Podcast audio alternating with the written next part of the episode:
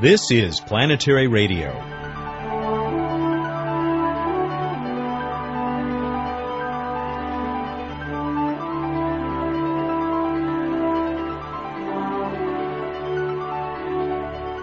Mars is receding and school has begun, which is why you need a new planetary radio show more than ever. Hello again, everyone. We're back with Public Radio's half hour devoted to space exploration. I'm Matt Kaplan. This week, a visit with the Starship Voyager's sometimes cranky doctor. It may have been actor Robert Picardo's most famous role, but there's much more to this talented fellow who cares deeply about our destiny in the solar system and beyond. We'll begin our visit with him right after Emily visits beautiful blue Uranus.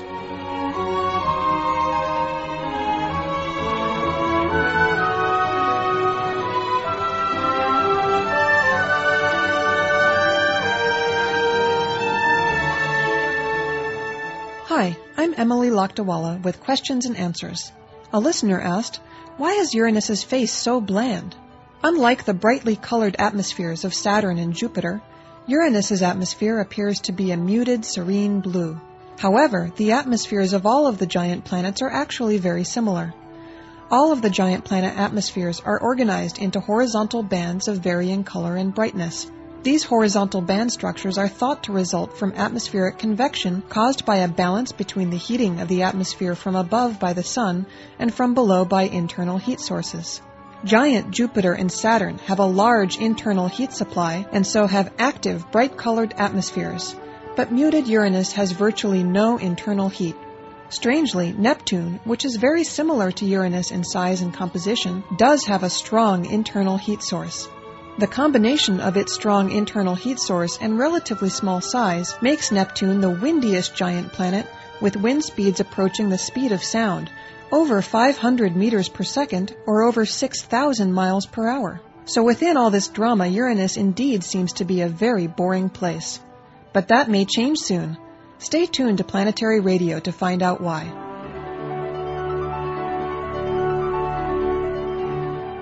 Please state the nature of the medical emergency. That may mean nothing to you, but Star Trek fans know the emergency medical hologram has just materialized out of thin air. Accomplished actor Robert Picardo played that role on Voyager for seven years. You may remember him as Dr. Dick Richard on China Beach, or Mr. Cutlip on The Wonder Years, or from more than 50 movie appearances. But his latest role has him directing a very special stage performance on behalf of the Planetary Society. An evening with Galileo and his daughter will mark the spectacular end of the Galileo spacecraft as it crashes into Jupiter. We met at Picardo's home to talk about this event, the benefit performance, that is, not the spacecraft, and whether holographic doctors dream of half cyborg women.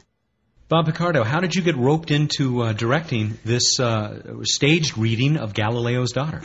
Well, Matt, I've been on the advisory board of the Planetary Society for about five years now. Uh, I did one of their last fundraisers, a reading, an evening of uh, Ray Bradbury uh, pieces um, that we were honored to have Mr. Bradbury there. It was, of course, a celebration of his birthday as well. And that was a very successful event. They had wonderful people participating, and I was proud to be part of that. And they asked this time, since there wasn't a role for me in the show, if I would consider directing it.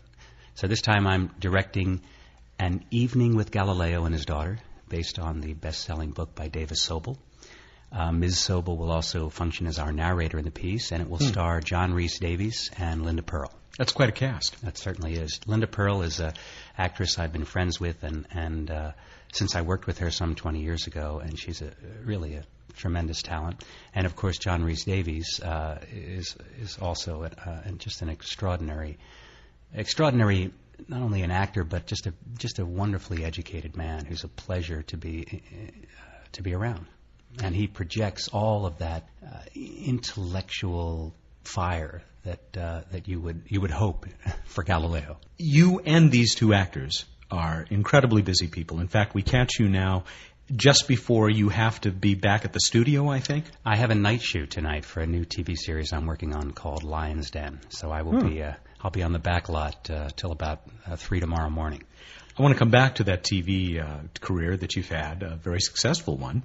But uh, this fact that you are so busy, and Linda Purl and John Rhys-Davies are so busy, that's uh, making it a bit more of a challenge to pull off this uh, special program.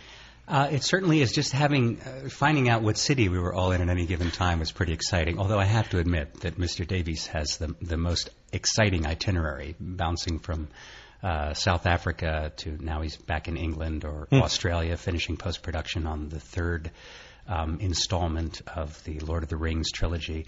Uh, he's been the uh, uh, he's been the hardest one to track down. But Linda Purl is also uh, starting an international theater festival in Denver, which is a very exciting hmm. project. She's been committing a lot of her time to, and I have been uh, uh, working on both the Lions Den television series and Stargate, which is. a competitor to Star Trek, so I am in fact fraternizing with the enemy. Uh, as I said, we do want to talk about that uh, career you've had. Since I'm, uh, uh it's no secret to this audience. I think I'm an old time Star Trek fan uh, as is the rest of my family. I mean, we always felt bad for the EMH because it never quite got together with Seven of Nine. But we will have to explain what all that all that means. The EMH, I mean, mention that, and then we'll come back and talk about Galileo's daughter some more. Uh, my character on Voyager was a computer-generated, holographically projected doctor, the emergency medical hologram. Um, he was designed primarily for emergency medical use.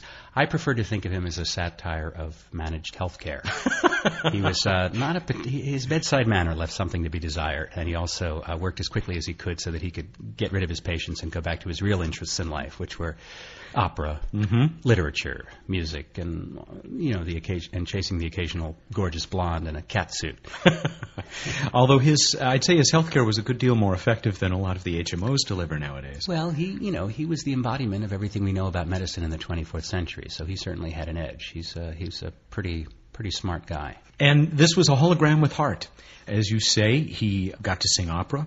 He uh, was in a holographic version of Beowulf once. Uh, That's right. Had he, to be a first on broadcast TV. Uh, he did like to be. He was the hero of his own fantasies. And he had a very, for a hologram, he had a very active fantasy life. He he was constantly trying to expand uh, not only his abilities relative to his mm, job as a crew member aboard Voyager, but also to, you know, he aspired to having some of the other exciting things that his organic uh, crewmates had in life, like you know fantasies, daydreams. Um, uh, he even uh, wanted to be able to sample things like real food, which of course he mm. couldn't do as a hologram. He didn't have the stomach for it, literally, so to speak. So he had to, uh, you know, he had to have the holographic stomach upgrade, those kind of things. Uh, and and a bit of romance too, or at least uh, sort of a wistful uh, hoping for maybe with uh, Jeri Ryan, who yeah, played Seven of Nine. We had a bit of a of a Henry Higgins Liza Doolittle relationship where I mentored her in how to uh, how to act uh, appropriately in social situations, and of course, when we got to the area of of being having a date during her leisure time as a crew person, I, I, of course got to stand in for the gentleman that she was on a date with so that she could learn that kind of behavior. And in so doing, I, I, I became quite smitten with her, although it remained uh, a secret in my heart that, that I didn't confess to her till, till the very end of our run in season seven. A cyborg and, and a hologram. Perfect match. They're both, uh, both uh, technologically uh, created, or at least she, only semi. Mm-hmm. Uh, but uh, but I think that uh, who better to understand her uh, both her technological and her physiological needs. At least that was the pitch I gave her. Now I have two fairly young daughters. I'm told they're a little bit older than your two daughters, but they're old enough that they were able to get in on Voyager from the start. Actually, they go back to watching Next Generation. Uh, and had a great time watching that, the end of the run to that series. Well, you must have got them started pretty young. I did. When Voyager premiered, my younger daughter Gina who is now 11, was only uh, just under 4 mm-hmm. In fact, in the second episode, the doctor's program malfunctioned, and uh, I was shrunk down to sort of a squat fire hydrant sized hologram. And I remember my daughter watching the show, mystified, went, Ooh, Daddy, get small, Daddy, get small. And then she turned to me and went, Do it, Daddy, do it. like, like I had this command of parlor mm. tricks that I hadn't quite, you know, I hadn't shown her yet. Mm-hmm. And my older daughter was still old enough to ask me the question after the first half season of Voyager. She said, Why do you have to drive to the studio, Daddy? Why doesn't the ship fly over and beam you on? And I said, honey, it's time to come visit the set. So I, they, they were, uh, they, they were at the beginning of, of the show. They were quite um, taken with uh, the magic of, of the future. And then, of course, after many years of Dad being on Star Trek, they, they became, you know, quite blasé about it. We should mention that you never did get a name. No, I never. I spent seven years with, playing a character with no name. It was kind of my fault because the original concept was that I was going to name myself after my programmer, Dr. Lewis Zimmerman, the guy who created the emergency medical hologram. Who you also played in at least one episode. That's right. I played the man that created the program and, of course, based it on his own physical mm-hmm. parameters. Early in the first season, when we were about to go on the air, we had been doing several shows where I was saying, I, I would like to have a name. I asked the, the, our captain, played by Kate Mulgrew, to have the freedom to select a name for myself. I said to our producer, Are, are we going to play that storyline for a number of shows? He said, Yes. And I said, Well, aren't we going to kind of give it away if you refer to me in the opening credits as Dr. Lewis Zimmerman? aren't we killing the suspense as to what name I will eventually select. And he agreed. And so they they remade the my opening credit in the show and changed it mm-hmm. from Doc Zimmerman to the Doctor. And and therein we began seven years of of uh, indecisive computer program jokes where where the computer program couldn't decide what he wanted to be called. Windows 2400. yeah, I was going to say the rest was, was future or is future history. Andre Bormanis, who was then science advisor to uh, Voyager, uh, and helping out with a lot of shows, said that you were a tremendous help with your character because you had a medical background or a pre-med background pre-med. before you went into this other business. That's true. I uh, I went to Yale as a biology major, and to my mother's eternal chagrin, I, I shifted to my hobby, which was theater, but with her blessing. Of course, with some irony, uh, I have played uh, television doctors for 11 years, counting my four-year stint on China Beach. Mm-hmm. So there's been some vicarious uh, thrill, I suppose, to that, since that had been my childhood ambition to be a real doctor. And of course, as a television doctor, you don't have to carry malpractice insurance, which is a tremendous savings. Um, but uh, uh, Andre um, was a, was a great friend uh, during and, and, continues to be. But uh, during my run on the show, uh, we chatted quite a lot. And if I had any questions about uh, any of the medical tech or any of the you know future tech that we did on on Voyager, I could I could call and have a discussion with him. I sometimes caught him up uh, on a couple of hmm. uh, uh, medical or or um, anatomical inaccuracies, and he was very gracious, admitting his defeat. and and he's also uh, began my involvement with the Planetary Society, for which I'm very grateful. Uh, he he got me involved with the uh, the event that I mentioned earlier, the fundraiser for for uh, an evening with Ray Bradbury, and that began a long and very happy association with a very worthwhile organization. Which is a great place for us to stop for a moment and uh, take a quick break and then come back and talk about that relationship with the society and the event that's coming up in uh, just a couple of weeks as uh, this uh, program begins to air. And that, of course, is this program, Galileo and His Daughter, which will be at the Pasadena Playhouse, I believe, on the 22nd.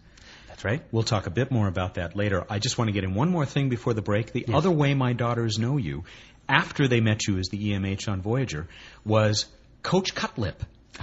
on the Coach Wonder Cutlip Years. on the Wonder Years. Great dialogue. The jockstrap. What is it? What can it do for you? Planetary Radio will be right back with Bob Picardo. This is Buzz Aldrin. When I walked on the moon, I knew it was just the beginning of humankind's great adventure in the solar system. That's why I'm a member of the Planetary Society, the world's largest space interest group. The Planetary Society is helping to explore Mars. We're tracking near Earth asteroids and comets.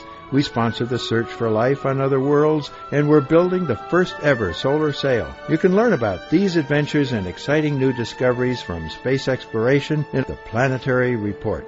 The Planetary Report is the Society's full color magazine. It's just one of many member benefits. You can learn more by calling 1 877 Planets. That's toll free 1 877 752 6387. And you can catch up on space exploration news and developments at our exciting and informative website, planetarySociety.org. The Planetary Society, exploring new worlds.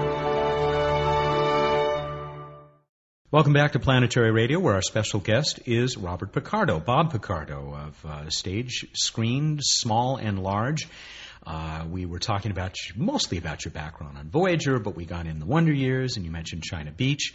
We had just talked about your relationship with Andre Bormanis, science advisor on Voyager, and how he got you into uh, the Planetary Society. That's right. I got a call uh, after this uh, evening with Ray Bradbury from Louis Friedman, one of the found, uh, founders of the Planetary Society, asking me to be on the advisory board, and I said, you know, Louis, I'm I'm really not a scientist. I've just uh, played one on TV, and uh, you know, and, but then again, look, in California, Arnold Schwarzenegger's not a governor, and yet uh, he may be one. So the No- fact no that comment. I'm the fact that I'm posing as a scientist is not quite so ridiculous when you think about the wonderful, wacky world we live in.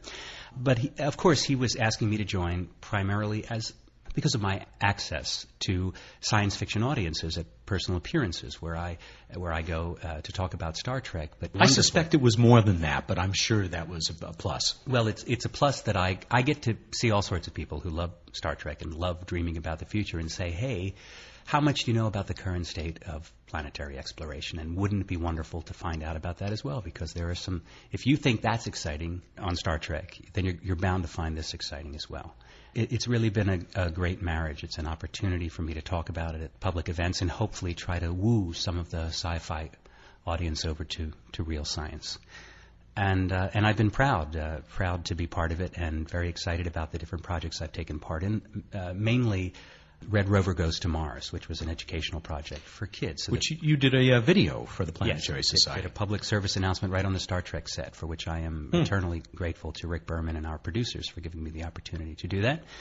And that was a very, very successful uh, program, and there are there are new programs for um, students uh, that the Planetary Society sponsors. Those uh, students actually got to give commands to the um, Mars Global Surveyor as to where to uh, conduct, uh, you know, to pick sites, Yeah. um, to, to photograph uh, regions for sample collection. And those kids were actually giving commands to the spacecraft. I saw some of those images, and some of them even surprised some of the scientists. They they uh, really picked very well, apparently. Well, that's because they're the they're the future Mars walkers. Those are the guys that that uh, those kids are going to grow up and and set foot on the planet. So it's it's it's exciting to see the level of their interest and and and wisdom at this point in their lives. So you brought all that to your involvement on the advisory board, but I'll bet Lou Friedman and maybe you didn't suspect that you would be able to bring some of your other life skills and talents.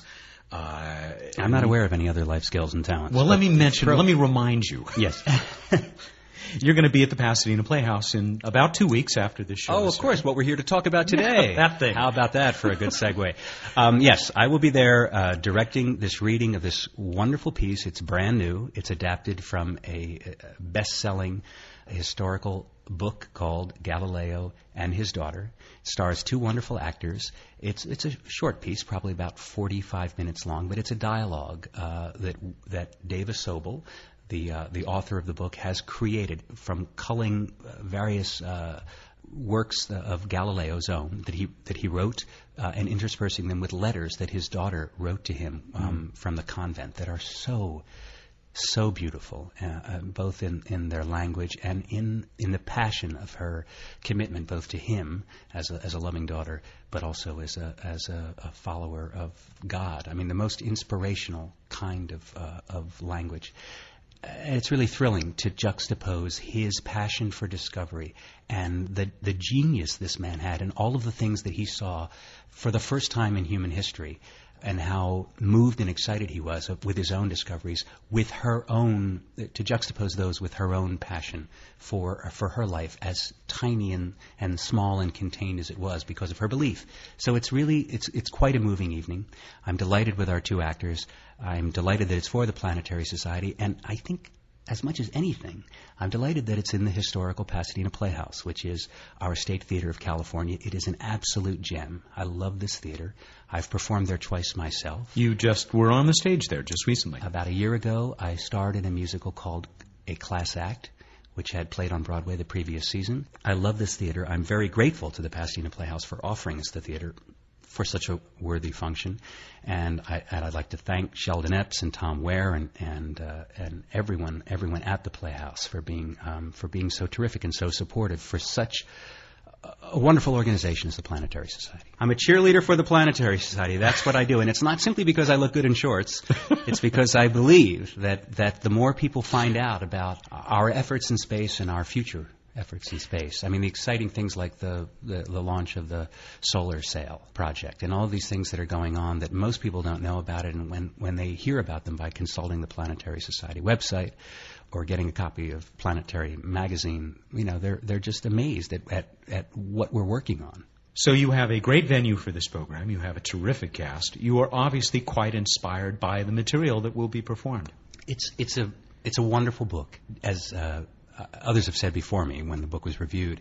It it brings history alive and gives us a new prism with which to look at a genius like Galileo to see the human dimension of, of viewing him through the eyes of his daughter and also the language is so beautiful. That's what's that was that was what was most thrilling to me to to read the the uh, the daughter's letters um, from her convent, uh, her love for her father, her admiration and support of her father, but also her love for her Creator and her feelings about mm. the Almighty are so um, vivid in her language that uh, I've been leaving the book lying around so that my 11 and 14 year old daughter will say uh, worshipful things about first of all their father, but but as well, but then their their their other father as well, their father in heaven. So uh, it, it's really um, it's it's wonderful to see to see this brought to life um, and to see to to see a, a, man like Galileo in a way that you, you couldn't possibly get from from a regular history book. So you are bringing something wonderful to the work of the Planetary Society, I would say, scientist or not. Uh, there is the aesthetic side that uh, I There's think is also to be appreciated. Yes, the material definitely struck an emotional chord in me and made me say, yes, okay, I'd like to do this, even though I haven't directed in theater for many years, and, and that's not my regular job. I said, I feel strongly enough about this material that I want to be part of this event. I can't wait to see it. Uh, we are out of time, Bob Picardo, and I need to let you get off to the studio. That's right. What was the name of that new show that you're it's working on? It's called Lyon's Den, starring Rob Lowe. It's a legal drama. It's very exciting. It's a legal drama and a thriller kind of rolled in one. And it will be on Sunday nights at 10 o'clock on NBC. Wonderful. We'll look forward to seeing you there. Thanks very much for welcoming us into your home, and uh, we'll see you again, I guess, on September 22nd uh, for Galileo and his daughter. At the historic Pasadena Playhouse.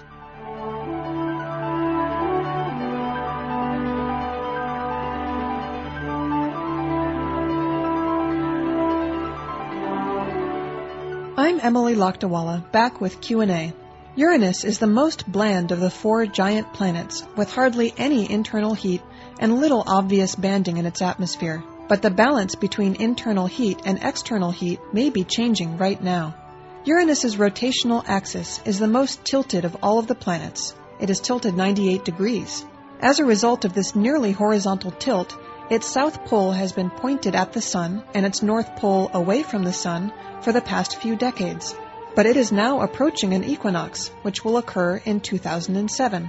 At that time, both hemispheres will receive equal illumination from the sun. Planetary astronomers have begun monitoring Uranus using every available wavelength of light in order to detect seasonal change in the planet's cloud cover. We won't have conclusive information for several years, but initial hints are that Uranus may undergo some interesting changes. Stay tuned. Got a question about the universe? Send it to us at planetaryradio at planetary.org. And now here's Matt with more Planetary Radio.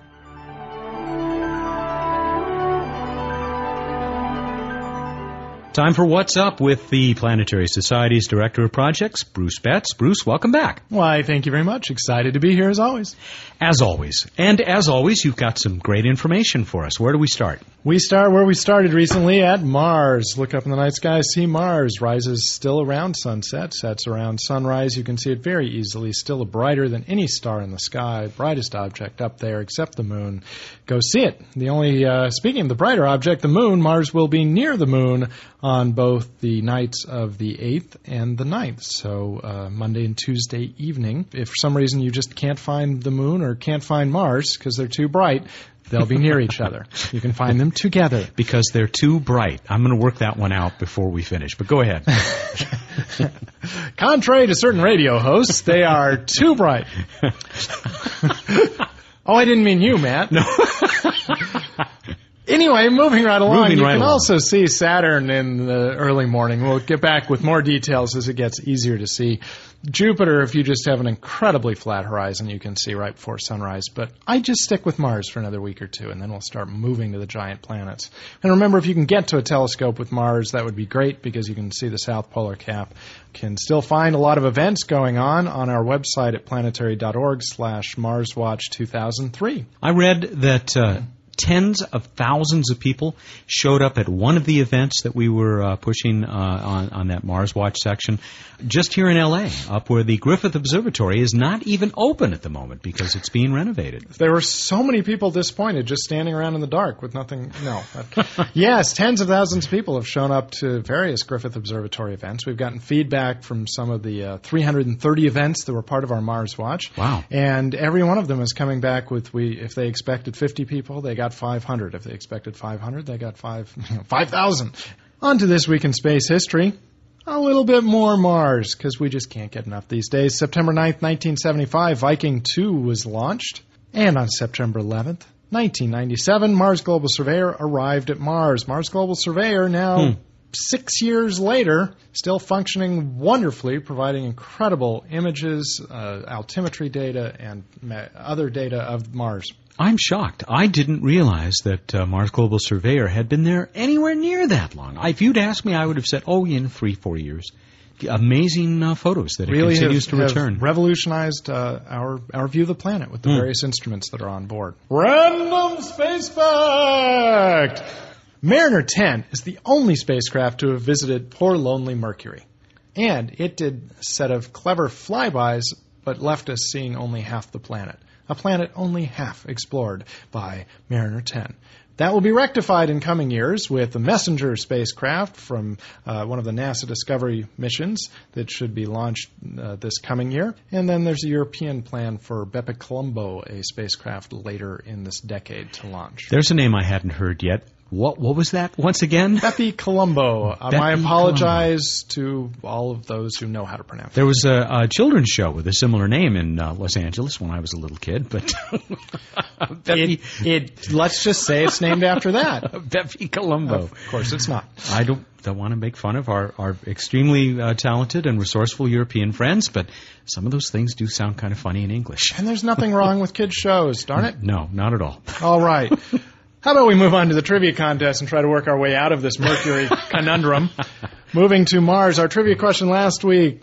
Mars Exploration Rover B, the Opportunity rover, is going to Meridiani Planum on Mars. Why? What mineral was observed from orbit that caused intrigue about that location? We have, I, I'm pretty sure, a past winner who uh, has picked it up again this week, randomly chosen from everybody uh, who uh, submitted the correct answer.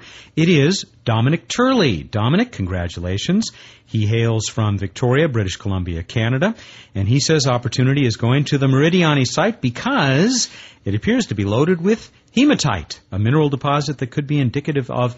Now he puts ancient hot springs, and I guess there are other possible water related explanations, but that's Right. what he put. And the reason, indeed, that we're excited about hematite that was observed from Mars Global Surveyor, the thermal emission spectrometer, is that it is associated almost always with formation in the presence of liquid water. Liquid water being one of the holy grails for Mars of figuring out where it was in the past and present. And so the Mars exploration rovers, as robotic geologists, will be equipped to study and try to learn about the past history of liquid water on Mars. Well, Dominic, that was good enough to get you a Mars 3D poster, which will be in the mail to you soon. Bruce, we're almost out of time. We better hurry on to the next uh, trivia question, next week's. All right, for next week. Question about an upcoming NASA mission. One that truly is in the, the spirit of demolition derbies, junkyard wars, a, a number of exciting, say, testosterone inducing uh, uh, type activities. The spacecraft is going to slam a roughly 500 pound ball of copper into a comet, make a big hole in the comet. There actually is a reason for this besides just fun, because it exposes the uh, the lower layers of the comet. The surface of a comet is highly altered. We'll come back and talk more about it next week. My question for you: What's the name of this mission? And if you don't know the name, what should have been the name of this mission? Ooh, that's a good one. I'm glad. Well, let's get some entertaining answers, folks, and some uh, some accurate ones, some correct ones as well.